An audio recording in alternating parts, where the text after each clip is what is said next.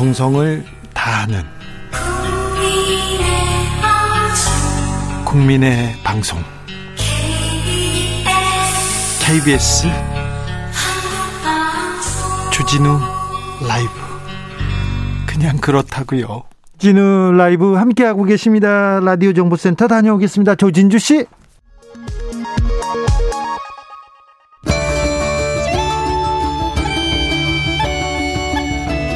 주진우 라이브 특별기획 박노자의 왜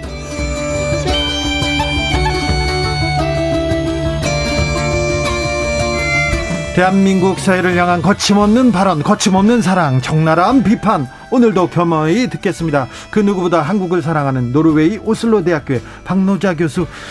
어서 오세요. 안녕하십니까. 네, 잘 지내셨어요? 네, 덕분에 아주 아주 잘 지냈습니다. 곧 그 한국에서 떠나신다고요? 애석하게도요. 네. 왜 이렇게 네. 빨리 가십니까? 아, 뭐, 제 노모가 지금 핀란드에 계시는데, 제가 나중에, 어, 그, 노모를 뵈러 노시에로 가기가 많이 힘들 것 같아서. 네. 그나마 갈 수 있는 핀란드에 들렸다가 이제 네. 노르웨이를 가려고 합니다. 아, 그렇습니까? 네. 아이고, 이렇게 또 지혜로우신데 효자까지. 효자는 아니지만. 네, 효자시죠. 박노자 교수님이 음. 저하고 동갑이에요. 사실 친구예요. 노자야. 노자야. 네, 우리 동갑이거든요. 그런데 네. 아 이렇게 지혜로우시고 이렇게 또 효도까지 효심까지 있네요. 자. 가 보겠습니다. 자, 이번에 한국에 오셔 가지고 음, 한국 사회가 어떻게 좀 변했다 뭐 생각하는 점이 있었습니까? 뭐 일면으로는 제가 예를 들어서는 국연 일출이 많이 댕겼는데 네. 장애인을 위한 그러니까 휠체어 사연자를 위한 네. 예를 들어서는 이렇게 계단 대신에 이런 어, 그 들어갈 수 있는 그 접근로들이 네. 곳곳이 생긴 거는 대단히 반가웠습니다. 아, 그렇습니까? 네, 그러니까 제가 한국에선 90년대 말에 살았고 그 네. 그 후에도 정기적으로 방문하고 그랬지만 이렇게 장애인에 대한 배려가 여태까지 별로 눈에 띄진 않았는데. 네. 한국의 코로나 방역에 대해서는 어떻게 보셨어요? 직접 밖에서 밖에서 보다가 들어와서 보시니까? 일단은 상당히 효율적이었다고 생각합니다. 그리고 제일 중요한 것은 예컨대 노르웨이와 달리 한국은 국경을 폐쇄하지는 않았습니다. 네.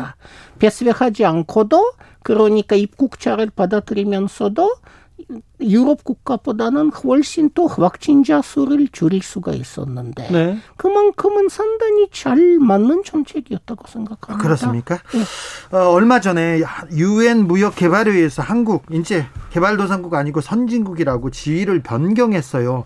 그런데 경제적으로는 선진국이 맞는 것 같아요. 여러 면에서. 그런데 한국이 선진국으로서 이거는 좀 부족하다. 이런 부분들 보이시죠? 어, 경제적으로는 구매력 비준으로 본다면 한국의 1인당 국민소득이 PPP 구매력 기준으로는 이미 4만 8천 불, 일본보다 높습니다. 그래요. 일본이 4만 4천 불이고요. 네. 그리고 유럽 영합의 평균하고 거의 같습니다. 그러니까 경제적으로 의심의 여지는 없는데 네. 모자라는 것이 결국에는 착취 없는 사회죠. 그러니까 기본적으로는 특히 노동 문제에 있어서의 착취 관계 네. 그리고 정부의 그 발표에도 불구하고 계속해서 탄소 배출 같은 것도 네. 한국은 세계적으로는 굉장히 많이 하는 것. 뭐 이런 부분들 보면은 아무래도 우리가 통상 생각하는 선진국하고는 많이 다릅니다. 착취구죠. 네, 그렇습니다. 최저임금이 이번에 또 조금 올랐습니다. 최저임금 오른 거에 대해서는 어떻게 보십니까? 그거는 노동자한테도 필요하지만 경제 전체에도 필요합니다. 그게 올라야 노동자들이 보다 많은 물건을 사고 그러면 네. 상인들도 살고 네. 군소인지 중소 기업인들도 살고 경제가 사는 겁니다. 네.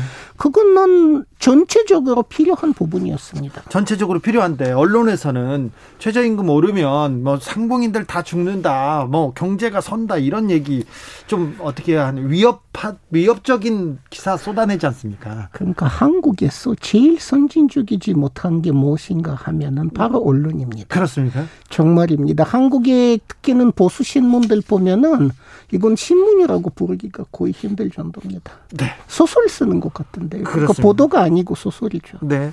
어, 얼마 전에 국민의힘 이준석 대표가 여성가족부 폐지하자 이런 얘기 나왔는데 여기에서도 좀 느끼는 바가 좀?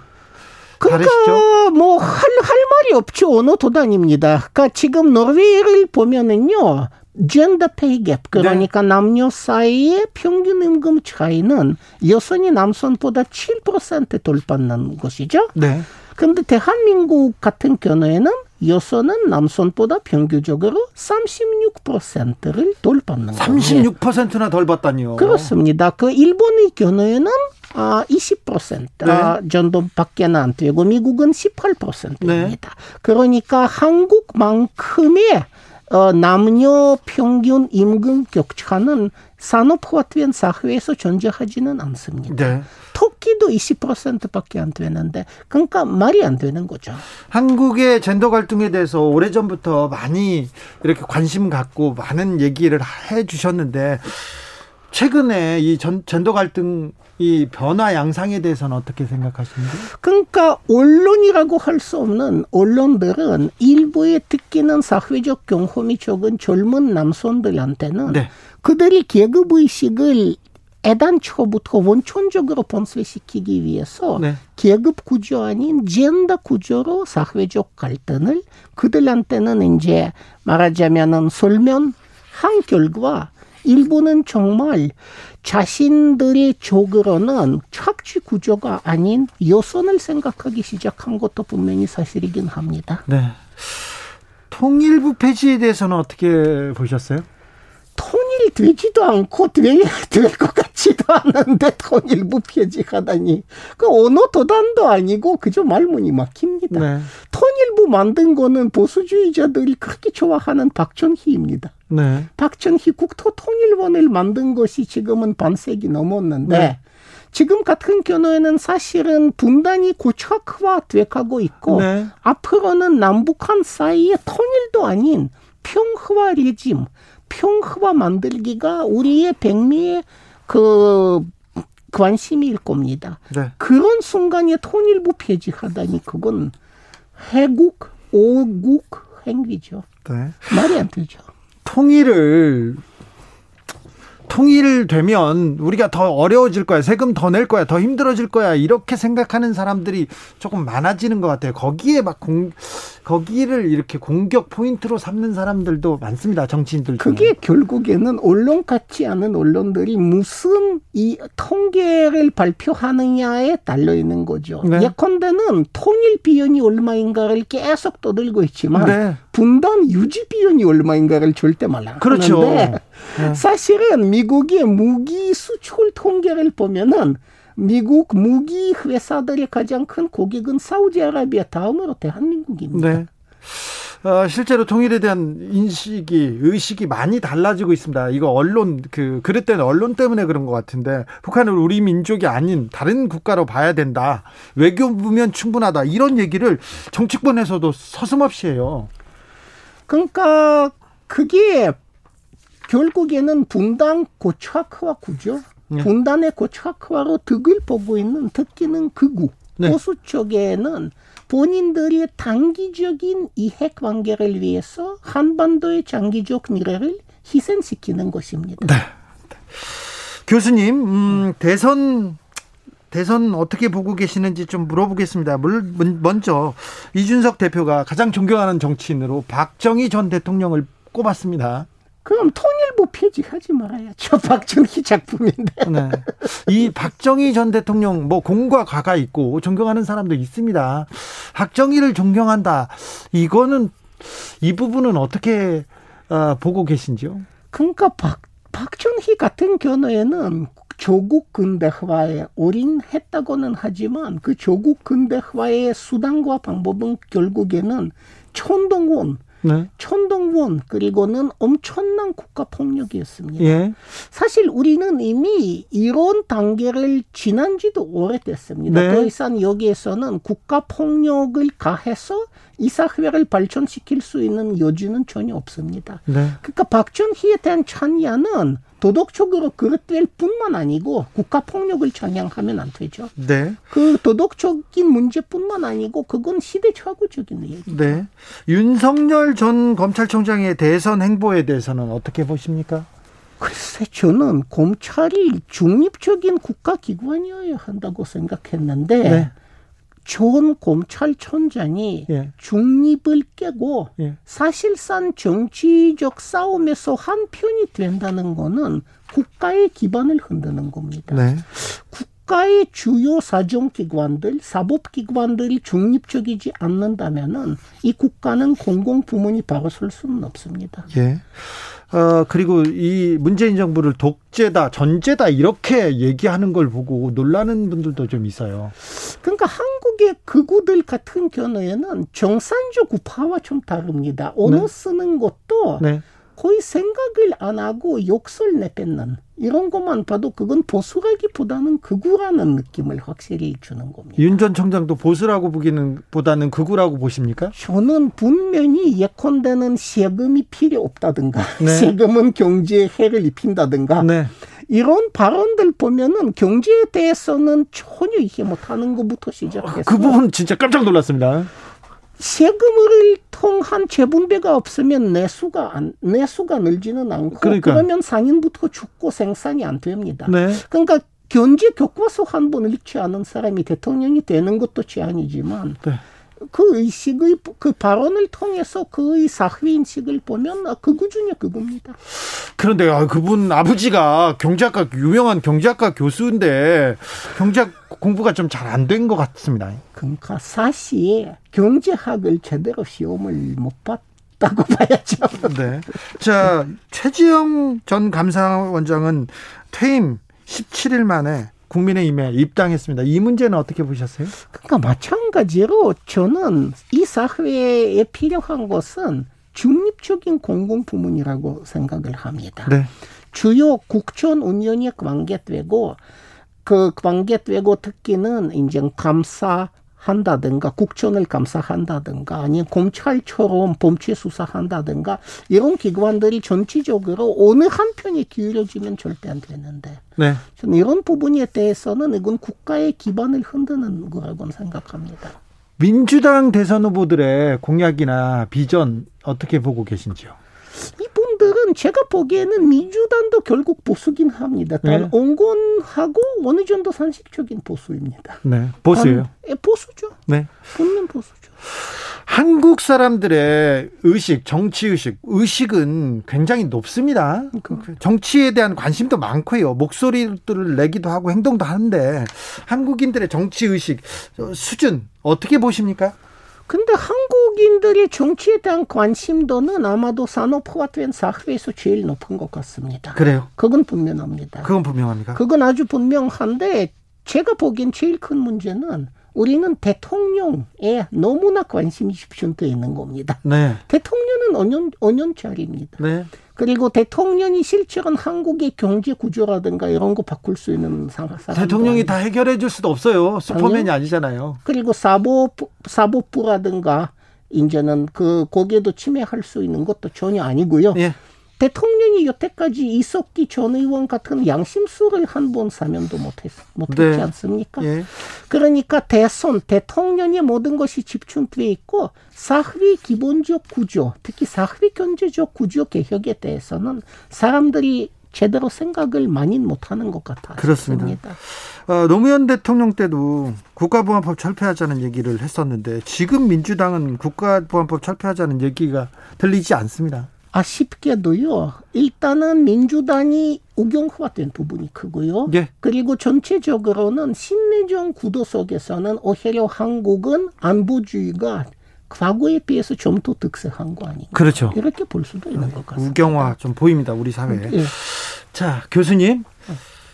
지금 이 시대에 좋은 리더 필요합니다. 근데 좋은 리더를 판별하는 기준은 무엇일까요? 이, 이 사람은 이 사회에서 가장 억압받고 가장 약자인 사람들에 대해서 생각해 주느냐입니다. 그래요. 그러니까 이번에 서울대에서는 예컨대 천선 노동자 한 분이 안타깝게 네. 목숨을 잃었는데 그런 일들 보고 이 사람이 어떻게 반응하느냐부터 그런 것을 봐야 되지 않습니까? 문재인 정부 다음에 올 정부가 어떤 문제를 해결해야 될까요? 어떤 시대 정신을 가져야 할까요? 저는 대한민국의 단면의 문제가 크게 봐서 두 가지라고 봅니다. 네. 하나는 평화. 예. 하나는 한반도에서는 어떻게든 평화 구조를 우리가 고착화시켜야 되고 그렇죠. 평화 레짐을 만들어야 되고 북한과 평화적으로 경제 협력하면서 우리가 같이 살아나가는 조금씩 가까워지는 구조를 만들어야 합니다. 그리고 또 하나는 복지 복지 국가 친환경 국가 건설입니다. 네. 그러니까 선언할 뿐만 아니고 실제로 탄소 배출을 지- 진짜 줄여야 하는데 아직은 우리가 어떻게 그거 할 것인가도 분명치 않습니다. 좀 부족하죠, 우리의 노력이.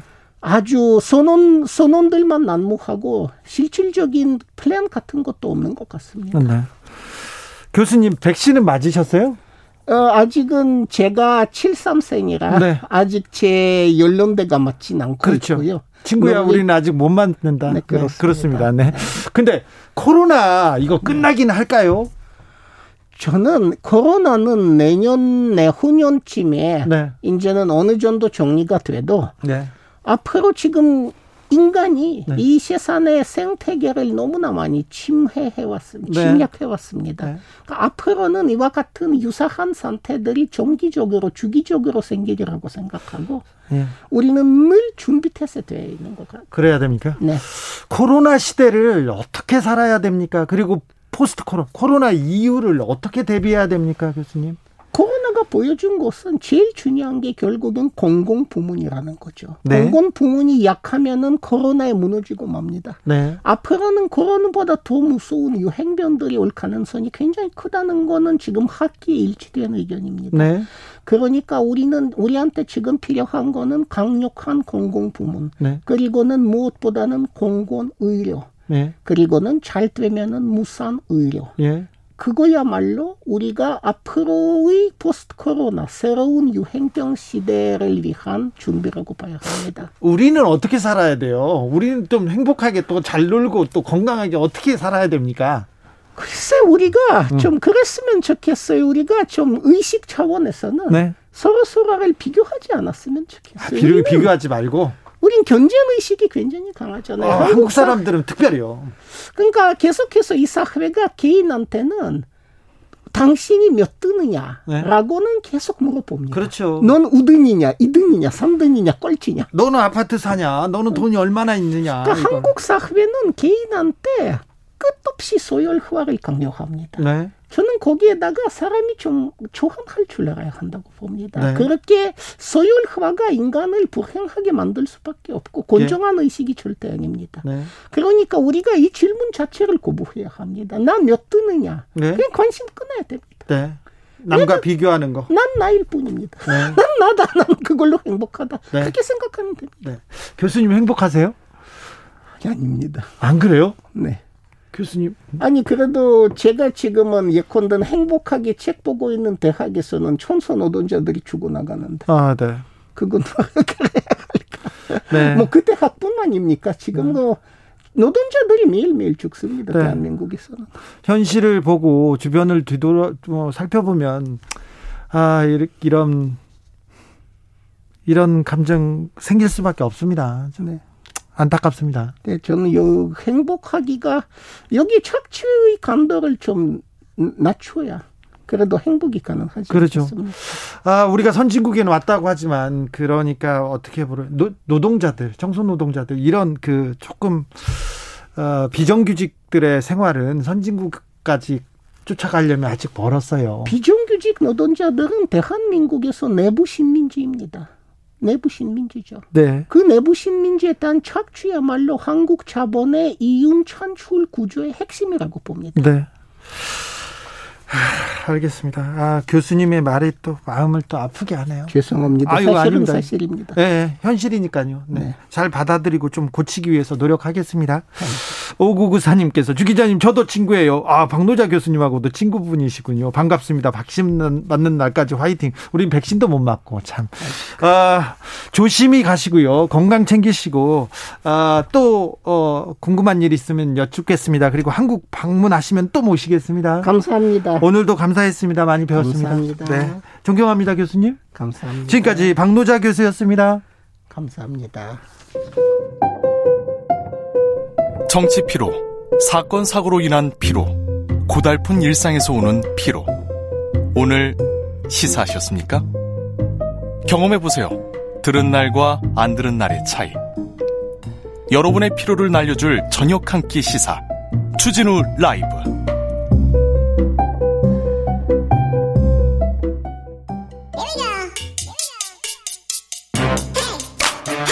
뉴스를 향한 진지한 고민 기자들의 수다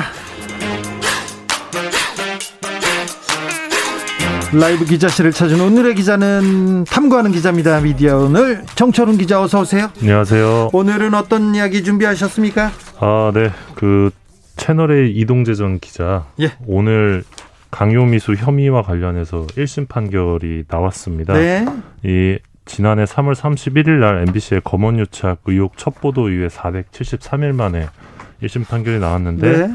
무죄가 나왔습니다. 예. 그래서 어떻게 무죄가 나왔나 구속까지 됐는데요 궁금- 예, 구속 기소를 당했었죠. 작년 네. 8월에. 네. 어, 무죄 배경을 짚어보면 크게 두 가지인데 하나는 재판부가 어, 취재 윤리를 위반한 거는 맞지만 예 형사처벌은 과하다. 네. 그래서 좀 언론 자유를 좀 더 이제 어, 주목했던 부분이 하나 있고요. 예. 또 하나는 증거가 부족했다입니다. 네. 그러니까 검찰이 제출한 증거만으로는 이 피해자에게 발생 가능한 구체적 해악을 고지했다는 사실이 합리적 의심이 없을 정도로 증명됐다 보기 어렵다. 음. 쉽게 말하면 증거가 부족했다는 건데 아시겠지만 어, 이동재 전 기자의 경우는 스마트폰 다 밀어버리고 노트북도 밀어버리고 네. 그리고 이제 문제가 됐었던 그 한동훈 검사장의 그 목소리가 담긴 녹음 녹취. 파일 예, 녹음. 녹음 파일도 들어보려는 사람이 없어서 지웠다 이런 황당한 이유를 대면서 녹음 파일도 삭제했었거든요. 그리고 아시겠지만 한동훈 검사장의 경우도 지금 끝까지 이 스마트폰 비번을 모르기 때문에 네. 열 수가 없었죠. 아무튼 그런 상황에서 이제 증거가 부족했고 음. 그래서 어, 강요미수 혐의를 적용하기에는 좀 어렵다라고 재판부가 어, 판단했던 것으로 보입니다. 검찰 조사 때 얘기했던 검찰의 구형 이유 검찰 구형은 어땠습니까 네, 검찰은 이동재 전 기자한테 징역 1년 6개월 그리고 동료 기자였던 배가무개 기자에게 징역 10개월을 구형했었는데요. 예. 이두 사람이 이제 이철 전 벨린베스 코리아 대표이사를 협박해서 이 법률상 의무가 없는 유시민 등 여권 인사의 비리 정보를 진술하게 하려 했으나 미수에 그쳤다. 이게 이제 검찰의 어, 주장이었고요. 예. 이 공소장을 보면 이 대리인이었던 지현진 씨와 만남에서 이 유시민 비리 정보를 진술하지 않으면 가족까지 중형을 선고받고 숨겨둔 재산도 박탈당할 수 있다. 이런 취지로 겁을 줬고 굉장히 위협적이었습니다. 네, 검찰 고위층과 연결되어 있다는 점을 확인시켜주기 위해 한동훈을 익명의 검찰 고위 간부라고 언급하면서 어, 대화 녹취록을 들려주고 만약 유시민의 비리를 제보하면 선처를 받을 수 있도록 수사팀과 어, 연결시켜주겠다라고 말하는 내용이 기재된 녹취록을 보여줬다. 이게 검찰이 공소장에서 밝힌 내용입니다. 예. 어, 그러나 재판부는 어, 일단 이동재 기자가 전 기자가 이제 손편지를 또 여러 차례 보내지 않았습니까? 이철 네. 전 대표한테 가족 재산까지 모두 몰수될 수 있다. 뭐 이런 내용의 편지를 보내긴 했지만 어, 이 발언 자체로 검찰과 연결됐다고는 볼 수 없다 이렇게 판단을 했고요. 또 한동훈 전 검사장과의 대화를 하면서 녹취록을 보여주는 대목에 대해서도 어, 이 자료는 지현진 씨의 요구에 따라 만들어냈던 녹취록이고 검찰총장 측근과 관계가 있다는 사실을 암시한 것이 구체적 해악의 고지라고 보기 어렵다 이렇게 판단했습니다. 네. 어, 그래서 어, 당시 대화 녹취록을 보면 유시민을 치면 검찰에서도 좋아할 거다. 그리고 네. 이렇게 하면 가족은 살릴 수 있다. 이런 말을 이동재 전 기자가 했었는데 이게 어, 구체적 해악의 고지라고 보기는 어렵다라는 게 어, 재판부의 판단입니다. 안구체적 해악의 고지라고 보면 되겠네요. 그러니까 이 검찰 공소장에서 한동훈이라는 이름이 30회 30회가 넘게 등장을 했었는데 네. 어, 결국 공모 여부를 적시하지는 못했거든요. 검찰이. 네, 그랬어요. 예, 그리고 검찰이 공모 여부를 증명할 어떤 직접적인 증거를 내놓지 못했습니다. 그 공소장에서는 일단 검언 유착은 빠져 있었어요. 네, 맞습니다. 네. 그리고 사건의 핵심 관계자로 볼 수 있는 이 제보자 X 지현진 씨가 끝까지 증인 신문에 나타나지 않았 고요. 어, 그, 그런 상황에서 이, 이 여당과 또 언론 시민단체 쪽에서 주장했던 이 소위 검언 유착은 어, 기자 개인의 취재 취재 윤리 위반에서 나아가지 못했고 그 결과 이제 무죄로 이어졌습니다. 네, 아무튼 검찰 수사에서 그리고 재판 내용에서 더 들어가는 내용을 확인하지 못했다고 합니다. 예. 어, 채널 A에선 뭐라고 합니까? 어, 일단 채널 A 기자협회랑 채널 A 노조에서 방금 성명을 냈는데요. 어, 언론 자유를 지켜준 사법부의 경위를 포한다 이렇게 밝혔는데 어, 제가 조금 이해하기 어려웠던 거는 어, 그렇죠. 이 친구들이 어떤 주장을 했냐면 그 예전에는 사과하고 자기네들이 잘못했다고 막 반성했지 않습니까? 아니 근데 그 오늘 그 판결을 보면 재판부가 뭐라 재판 부장 판사가 뭐라고 했냐면 어, 이동재 전 기자는 명백히 취재 윤리를 위반해서 비난받아 마땅하다. 네. 하지만 언론 자유는 민주주의를 지키는 최후의 보루이기 때문에 형벌로 단죄하는 건 매우 신중해야 한다 이렇게 밝혔거든요. 네. 문제가 있었다고 했는데 오늘 채널 A 쪽 성명을 보면 반성하는 대목이 전혀 없어요. 그리고 뭐라고 하냐면 법의 테두리 내에서의 정상적인 취지였다 이런 주장을 합니다. 아니요. 지금 채널 A가 사과를 했어요. 공식적으로 뭐라고 했냐면 윤리 강령 기, 언론의 윤리 강령 그리고 기자 준칙에 어긋났다고 윤리면에서 잘못했다고 사과를 했어요. 본인들이 해놓고 뭐가 잘못이 없다고 얘기하면 그러니까 법의 테두리 내에서 정상적 취지였다라고 주장을 하는 게 개인적으로는 좀 어이가 없었는데. 네. 일단 기자 내부 분위기는 되게 좋은 것 같습니다. 네, 분위기 좋은 신났더라고요. 그리고 이제 이동재 기자를 다시 복직시켜라. 작년에 해고가 됐잖아요. 그래서 복직시키라는 주장이 있고 어, 또 한동훈 검사장도 입장을 냈는데 어, 검언유착이라는 거짓 선동이 실패했다라면서 추미애, 최광욱, MBC 그리고 제보자 X, 한상혁 방통위원장, 민주언론 시민연합, 유시민 등에게 반드시 책임을 묻겠다 이렇게 밝혔습니다. 어. 검언 유착까지는 검찰에서 수사나 그리고 재판에서 다룰 수가 없었습니다. 거기까지는 수사가 진행되지 않았어요. 그런데 윤리 측면에서는 이건 낙제점이었어요. 그렇죠. 네, 네, 저희가 이 사건에 대해서 다뤘습니다. 다뤘을 때도 항상 언론의 윤리, 기자 준칙에서는 확실히 잘못됐다, 어긋났다, 검언 유착은 잘 모르겠다. 여기 어, 정철웅 기자가 몇 번 지적했는데 어, 재판부에서도 거의 비슷한 얘기를 하셨어요 판결문으로. 예 그리고 그 작년에 방송통신위원회에서 이 건이 뭔가 이 방송의 공적 책임 공정성에 중대한 문제가 있었던 것으로 확인되면 재승인 을 취소하겠다라고 이제 재승인 조건을 걸었었는데 어, 오늘 무죄 판결이 나오면서 재승인 취소로 가기는 좀 어려울 것 같고요. 어, 당분간은 뭔가 제1야당과 보수 언론 중심으로 이 검언 유착이 아닌 권언 유착 주장이 좀 거세지지 않을까 이런 예상도 할 수 있을 것 같습니다. 이동재 전 기자의 변호사가 주진우 변호사입니다. 네, 맞습니다. 그분은 저기 아, 박근혜 청와대 우병우 민정수석실에 있었던 사람이에요. 네. 저 아닙니다. 그 일부 언론에서는 주진우 이렇게 해가지고 제목 장사하던데 그렇지 마세요. 그분이 검언 유착을 내세요. 무리한 수사를 누가 음. 기획하고 만들었는지 밝혀야 할 시간이라고 이렇게 네. 얘기했는데 주진우 변호사도 별로 안 좋아하실 것 같아요. 누구요? 주진우 변호사도 저를요? 네. 안 좋아하죠. 저를 미워하겠죠. 그런데 이렇게 얘기를 하는데 검언 유착을 떠나서 네. 일단 기본적으로 어, 기자가 검사 이름을 팔고 검사를 만나서 이런 얘기를 하는 것 자체 그 녹취에서 굉장히 충격을 받았거든요. 아, 취재하는 것까지는 좋은데 취지 취재 윤리는 명백히 위반했다 이렇게 판사가 네. 도덕적으로 비난받아 마땅하다고 얘기를 해놨어요. 네, 그리고 한동훈 검사장 입장에서는 만약에 지금까지 드러난 부분들이 뭐 맞다면 네. 채널 A 기자가 자기를 판 거잖아요. 네. 그러면 채널 A 기자 상대로 뭔가 법적 대응을 해야 되는데 그거는 또 안 하고 계셔가지고 아니 그러니까요. 네. 굉장히 화가 날 만한데 당신이 지금 검언 유착으로 지금 네. 지금 검언 유착에 이름이 나왔어요. 근데 당신 이름을 팔고 이 검언 유착으로 만든 사람은 다른 사람이 아니라 이동재 전 기자예요. 그렇잖아요. 아, 그런데 아무튼 뭐 1심이니까요. 아마 항소할 것 같은데 네. 좀 좀더 지켜보겠습니다. 아무튼 예. 채널 A에서 사과를 그렇게 해놓고 또 뭐 잘못이 없는 것처럼 얘기하는 네. 것은 그거는 좀 웃깁니다. 정혜정님께서 네. 그런 게 해악이 아니면 어떤 짓까지 해야 해악이라고 하나요? 뭐 이렇게 얘기도 합니다. 좀 더 지켜보시죠. 네, 정철웅 기자가 잘 또 정리해 줄 겁니다. 다음으로 어떤 이야기 만나볼까요? 예, 지금 그 민주당의 언론중재법 개정안, 이 징벌적 손해배상 제도가 포함된 이게 계속 뜨거운 감자인데, 네. 어, 최근에 이 조중동을 비롯한 주요 언론에서 굉장히 민감하게 반응하는 그 조항이 하나 있습니다. 이게 바로 매출액 비례 손해배상인데요. 매출액 비례 손해배상 이거 굉장히 좀 뜨거운 문제인데요. 예. 교통 정보 알아보고 아, 네. 이어가겠습니다. 네. 임초희 씨, 이게 바로 징벌적 손해배상제죠. 정철웅 기자. 네, 그러니까 쉽게 말하면 매출액이 높은 언론사가 배상액을 더 내야 한다라는 아이디어인데요. 네. 어, 그 조항을 보면 언론사 매출액의 1만 분의 1에서 1000분의 1을 곱한 금액 중 어, 피해 정도를 종합해서 손해배상을 정한다는 내용입니다. 네.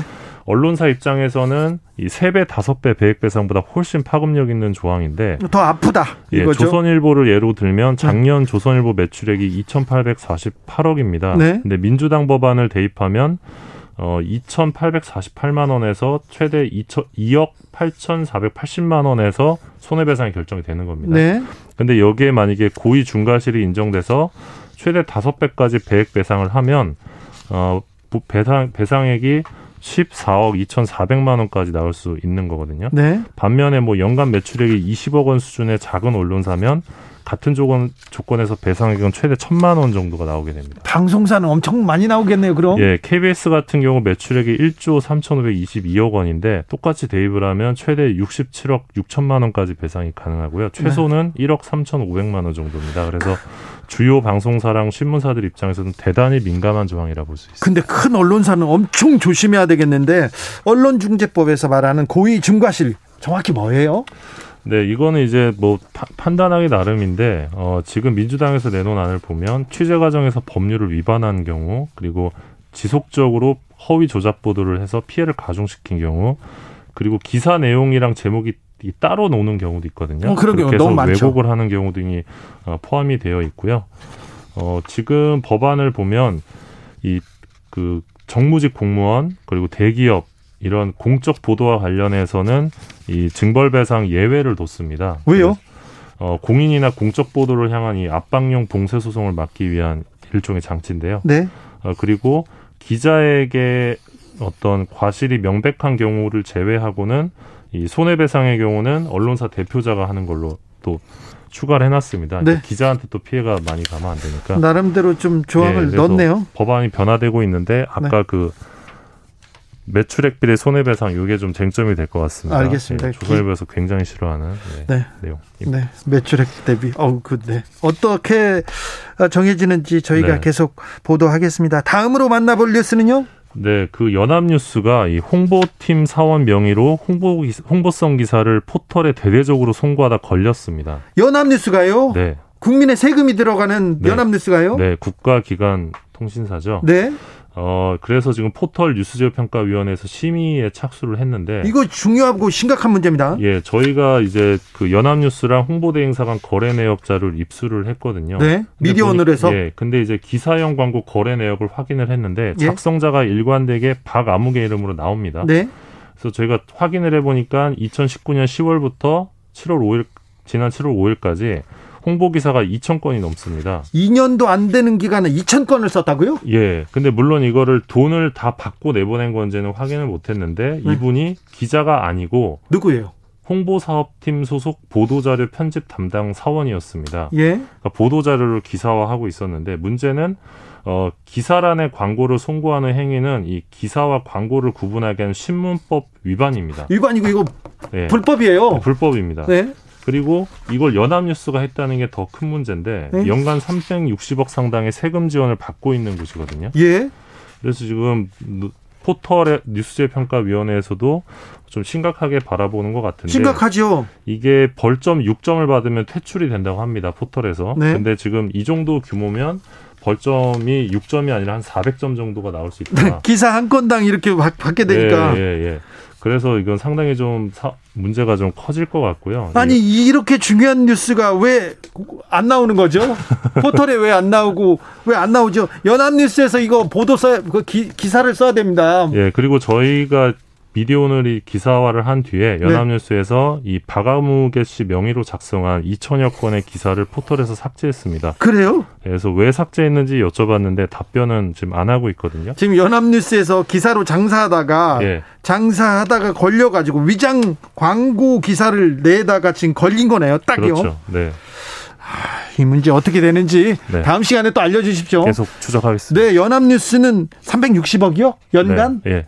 왜 이런 회사에 세금을 줘야 되는지 저는 좀 이해하기가 힘듭니다. 그런데 정부, 아, 정부에서 왜 이런 데다가 돈을 줘야 되는지 다음 시간에도 또 이 뉴스 속보 전해 드리겠습니다. 네. 네. 기자 들었습니다. 지금까지 미디어 오늘 정철운 기자 함께 했습니다. 감사합니다. 고맙습니다.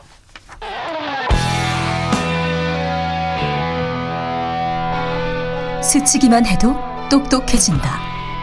드라이브 스루 시사 주진우 라이브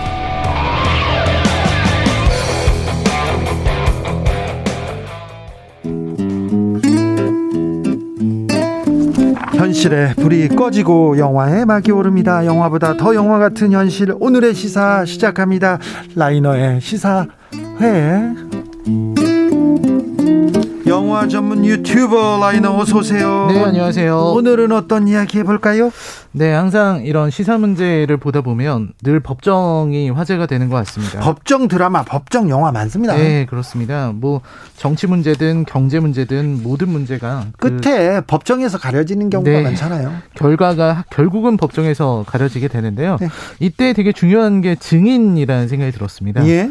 그래서 그런 의미에서 참신한 법정 영화 한 편 소개해드리려고 가져왔습니다. 네, 어떤 영화입니까? 네, 정우성, 김양기 주연의 증인이라는 영화입니다. 아, 증인. 자, 네. 증인 어떤 영화예요? 증인은요, 일단 저는 이 영화를 되게 착한 영화, 그리고 예쁜 영화, 이렇게 얘기하는데요. 아, 그래요?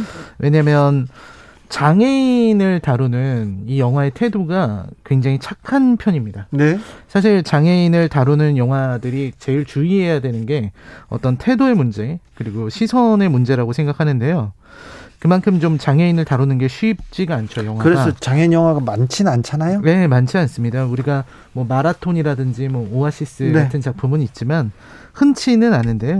여기에서 이제 김양기의 아주 뛰어난 연기가 있었기 때문에 네. 사실 이 영화가 이 자폐증을 앓고 있는 이런 주인공이 나오기 때문에 되게 쉽지 않았는데 김양기가 아주 뛰어난 연기를 보여줘서 저는 이 영화에서 김양기라는 배우를 되게 아, 한 커플 더 깨고 어, 성장한 것 같다 이런 네. 생각이 들었습니다. 네. 그래서 착한 영화다라는 말씀을 드릴 수 있을 것 같고요. 또 네. 정우성은 그동안 뭐 과거의 정우성은 이 잘생긴 외모에 비해서 연기력이 외모만큼은 아니다라는 평가를 받았는데 증인에서는 그렇지 않았다, 네, 증인에서는 진짜 너무 뛰어난 연기를 보여줘서요. 네. 이 이후로는 정우성이 네. 좀 어, 연기력이 마찬가지로 네. 좀 성장하지 않았나라는 생각이 드는. 좀 기분 나빠요, 정우성. 정우성은 네, 얼굴도 잘생겼지, 연기도 잘하지. 저기 뭐지 성격도 인품도 좋거든요. 아 그렇습니다. 아주 기분 나쁩니다 네. 이 친구. 네. 네, 네. 네. 아, 지금 감독도 하잖아요. 아, 네. 네. 기분 나쁩니다. 여러모로 기분이 나쁘네요. 네, 아무튼 네. 증인에서는 발군의 연기력도 보였습니다. 줄거리 속으로 영화의 줄거리 속으로 가보겠습니다. 네, 이 정우성이 이제 순호라는 캐릭터인데요. 네. 로펌에 갓 들어간 변호사입니다. 근데 네. 이분은 이제 그 능력도 뛰어난데 민변 출신이에요. 네. 그래서 이미지가 좋다고 로펌 대표한테 사랑을 받고 있었고요. 네. 그리고 이제 같은 이제 민변 때 친구이면서 과거 사귀었던 여자 송윤아가 연기한 수인은요. 네.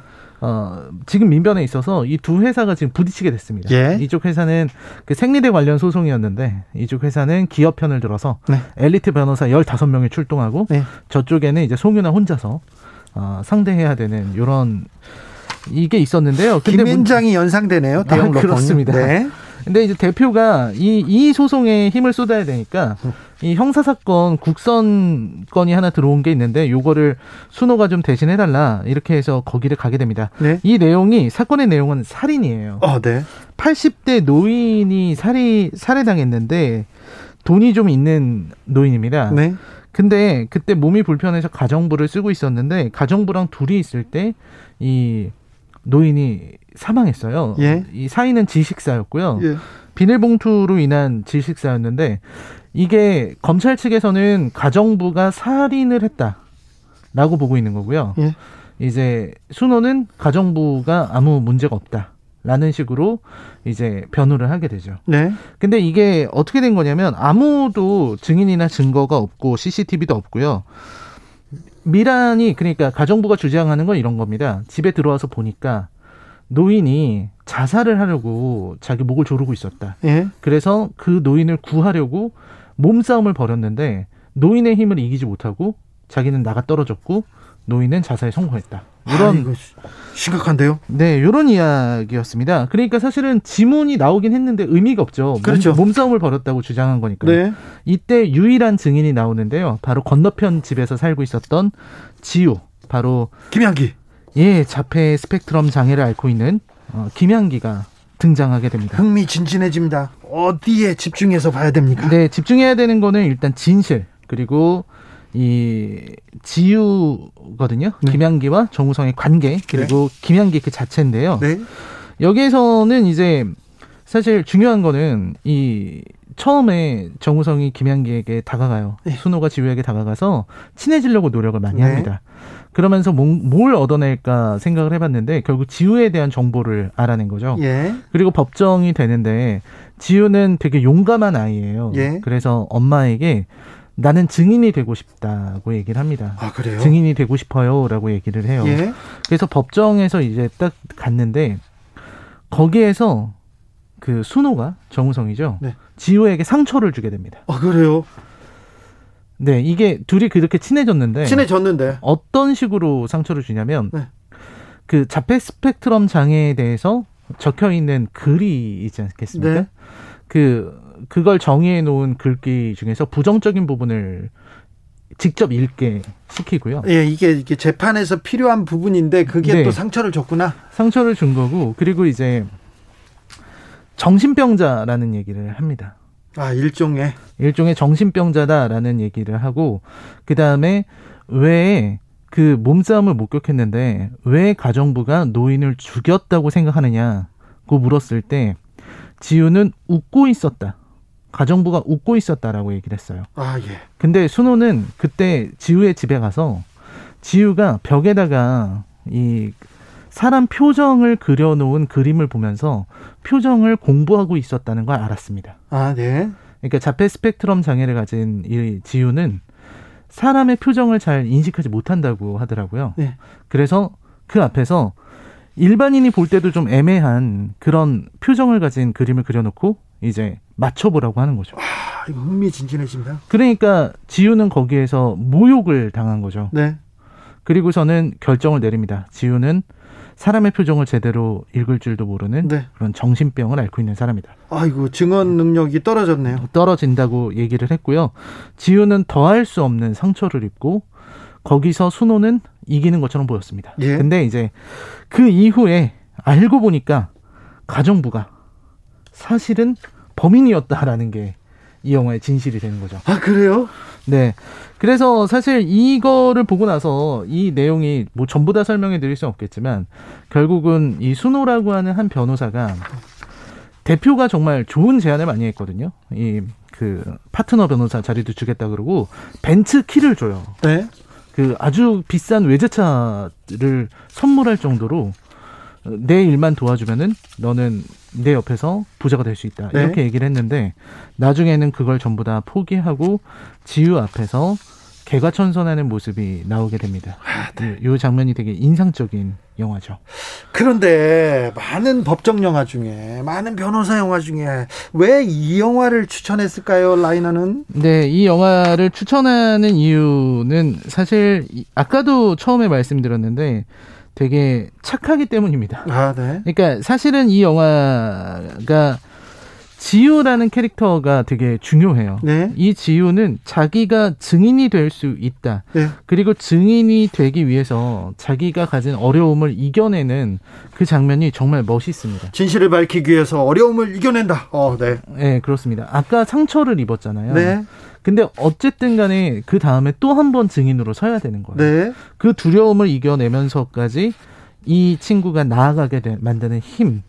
그게 좀 저는 너무 좋았다는 생각이 들었어요. 네. 특히 이 영화가 장애를 바라보는 어떤 시선, 네. 그리고 장애인을 어떤 식으로 대해야 되는지 그런 어떤 태도에 대해서도 되게 좋았어요. 아, 그런 평 얘기하는 사람들 많았습니다. 네, 네, 그렇습니다. 그래서 장애인을 바라보는 태도에서도 그리고 네. 증인을 대하는 태도에서도 네. 우리가 이 영화를 보고 있다 보면은 어, 어떤 게 정인지 예. 그리고 진실을 밝히기 위해서는 어떻게 해야 되는지를 알 수 있습니다. 사실 네. 이 작고 약한 지우처럼 용기를 낼 수 있어야만 진실을 밝힐 수 있다. 라는 걸 알 수 있죠. 용기 있는 자만이 진실을 밝힐 수 있다. 아, 네. 아, 적지 않은 울림을 줍니다. 9306님께서 자폐증은 병이 아닌 장애입니다. 앓고 있는, 있다기보다는 가지고 있다는 것이 더 적합해요. 이렇게 얘기해 주셨고요. 화이트님이 비현실적 결말이었어요. 판타지. 하지만 희망적이었습니다. 그렇습니다. 희망을 포기, 포기하지 않았습니다. 지우처럼 용기를 내야 됩니다. 시사에 오늘은 증인을 만나봤습니다. 라이너, 감사합니다. 네, 고맙습니다. 오늘도 수고하고 지친 자들이여 여기로 오라. 이곳은 주기자의 시사 맛집 주토피아 주진우 라이브.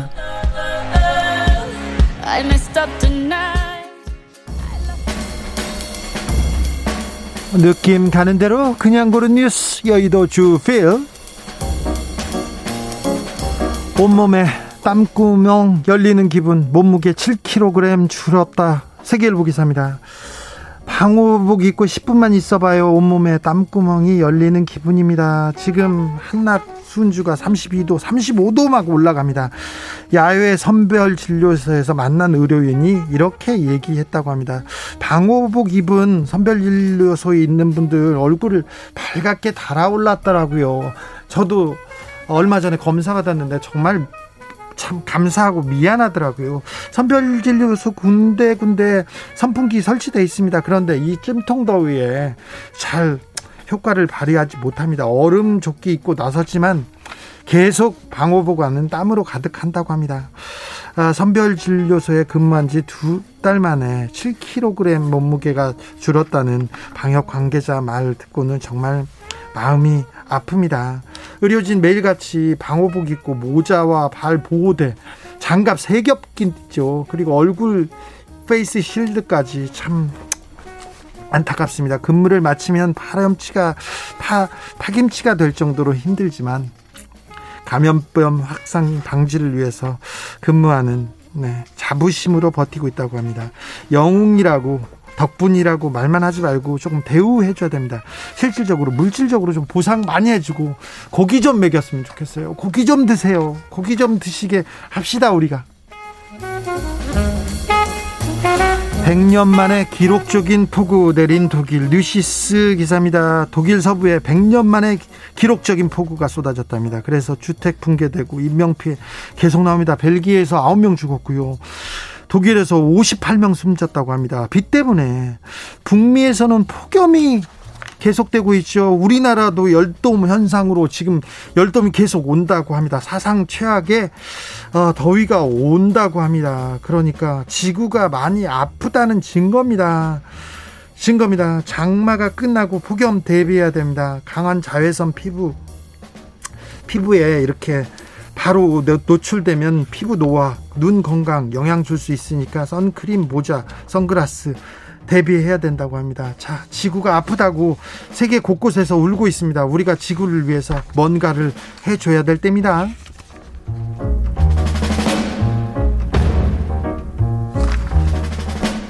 두평 철창 갇혀 헐떡이는 새끼곰들 용인 곰 탈출 농장 가보니 한겨레 기사입니다. 얼마 전에 어, 곰두 마리가 탈출했다가 한 곰이 총에 맞아 숨졌다 이런 기사 전해드린 적 있었는데요.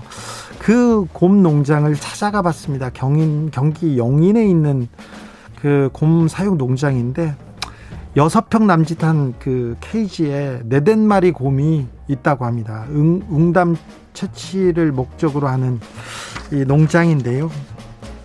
철창 주변에 곰 분변 때문에 악취가 너무 그 코를 찔렀고요. 섭씨 30도 웃도는 날씨에 아, 그 사육장이 쇠로 만들어졌지 않습니까? 그래서 너무 뜨거워서 곰이 너무 괴로워하고 있다고 했습니다. 곰곰이 생각해 보세요. 곰곰이 이런 곳에서 쇠창살에서 얼마나 고통, 고통스러운지 이거는 진짜 곰권 유린이고 곰 학대입니다. 학대입니다. 어떻게 좀 자료를 찾아보니까 전 세계에서 곰 사육을 허용하는 국가가 딱 두 나라입니다. 한국하고 중국뿐이랍니다. 아, 산 곰을 이렇게 살을 째 가지고 웅담을 채취하기도 하고 쓸개집을 빨아먹기도 하고 이런 얘기는 이제 고만 봐야 되는 거 아닙니까? 환경단체들 지금이라도 곰 사육 사업 종식해야 된다. 동물 학대 막아야 된다고 이렇게 하는데 곰곰이 생각해 보자고요. 이런 곳에 누가 살고 있다고 생각해 보세요. 강아지나 곰이 더 이상 이런 학대는 멈춰야 됩니다. 아이고 가슴이 아프네요. 브라운 아이즈 걸스의 사인 들으면서 금요일 주진우 라이브 마무리하겠습니다. 오늘 본방 사수 인증 퀴즈 정답은 2번 주필이었습니다. 햄버거 드릴 테니까요. 선물 받으실 분 주진우 라이브 홈페이지에 올려놓겠습니다. 받아가세요. 오늘 못 받으신 분 내일 기회가 있습니다. 내일 도전해 주시기 바랍니다. 9778님께서 그분들의 노고를 덜어드리려면 한마음으로 자나깨나 방역수칙 잘 지킵시다 얘기합니다. 이번 주말이 중요하다니까 우리가 방역수칙 잘 지키고 거리두기 잘 하자고요. 저는 내일 오후 5시 5분에 주진우 라이브 스페셜로 돌아오겠습니다. 지금까지 주진우였습니다.